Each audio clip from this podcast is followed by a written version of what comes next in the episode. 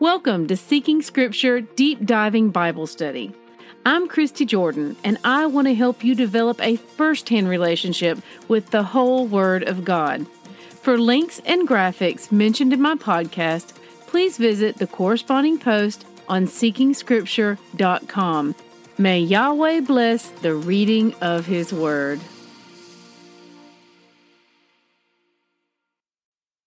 Good morning, siblings. Today's readings are 2 Samuel chapters 1 through 3. Today we continue the books of Samuel. Rabbit trails. As always, there's a lot to look at in these verses, but I'm just going to pick one thing to dive into, or we'll be here for the rest of the year in this one chapter. I always look forward to the fullness of the conversation as you add your insights and notes in the discussion group.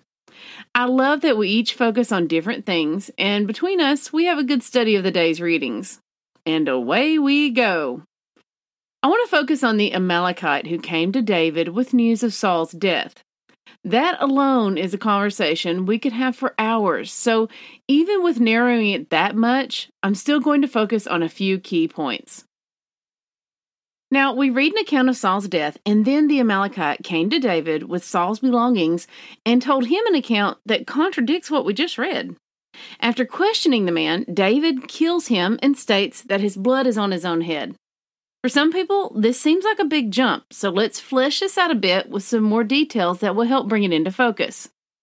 We are not told the man's name, only that he is an Amalekite. We are told this repeatedly. As the Amalekite relayed his own narrative of what happened to David, he told him very clearly and of his own free upfront offering that he was an Amalekite.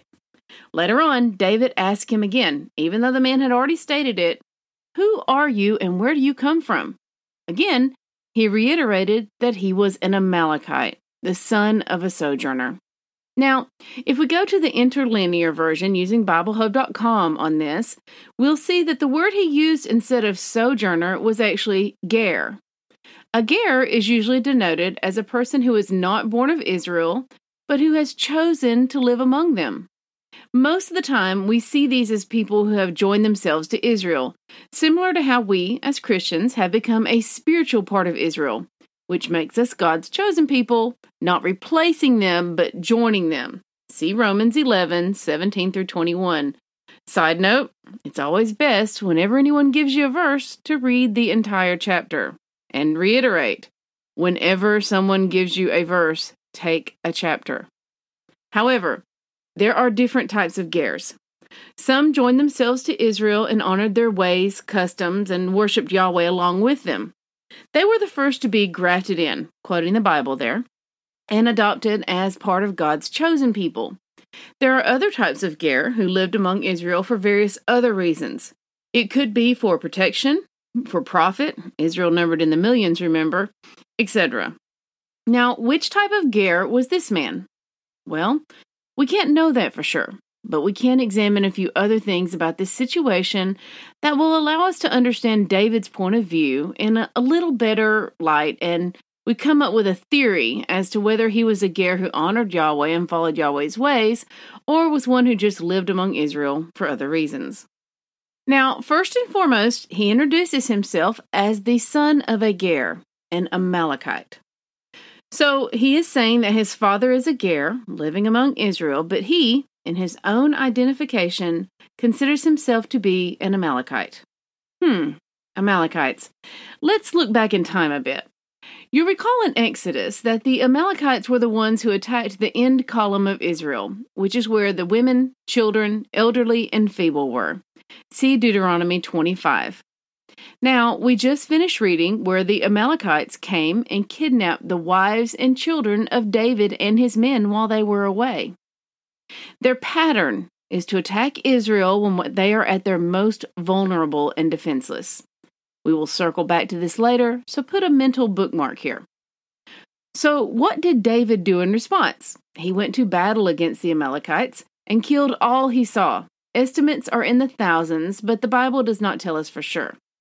This happened just days before this man showed up with the news that he, an Amalekite, had killed Yahweh's anointed one.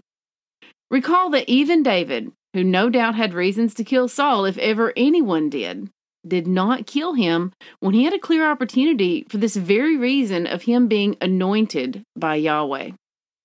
See 1 Samuel 24.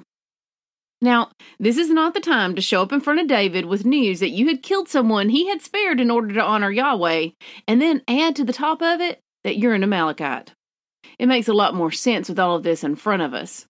It seems apparent that David immediately saw through this man. How?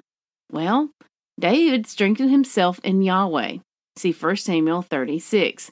And as a result, he had the advantage of spiritually powered discernment.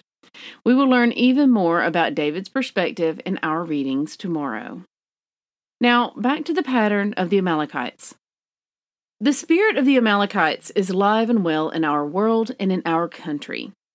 They go after Yahweh's weakest and most vulnerable when they least expect it and when their defenses are down.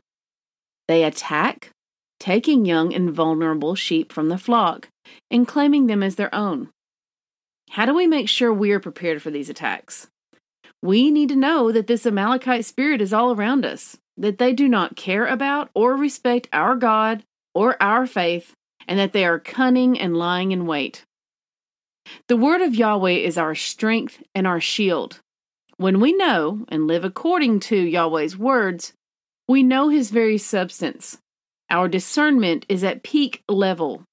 The lines of communication between us and the Holy Spirit are open and clear of cobwebs, and we are functioning on the level that Yahweh intended us to live at. It is similar to the difference between being in the basement while God is in the attic or sitting next to him on the couch.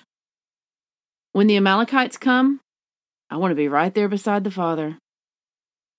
I am forever overwhelmed at the blessing and wisdom found within Yahweh's Word. That He allows us to be this close to Him, that He desires us to know Him this well, is a blessing we can't even begin to comprehend.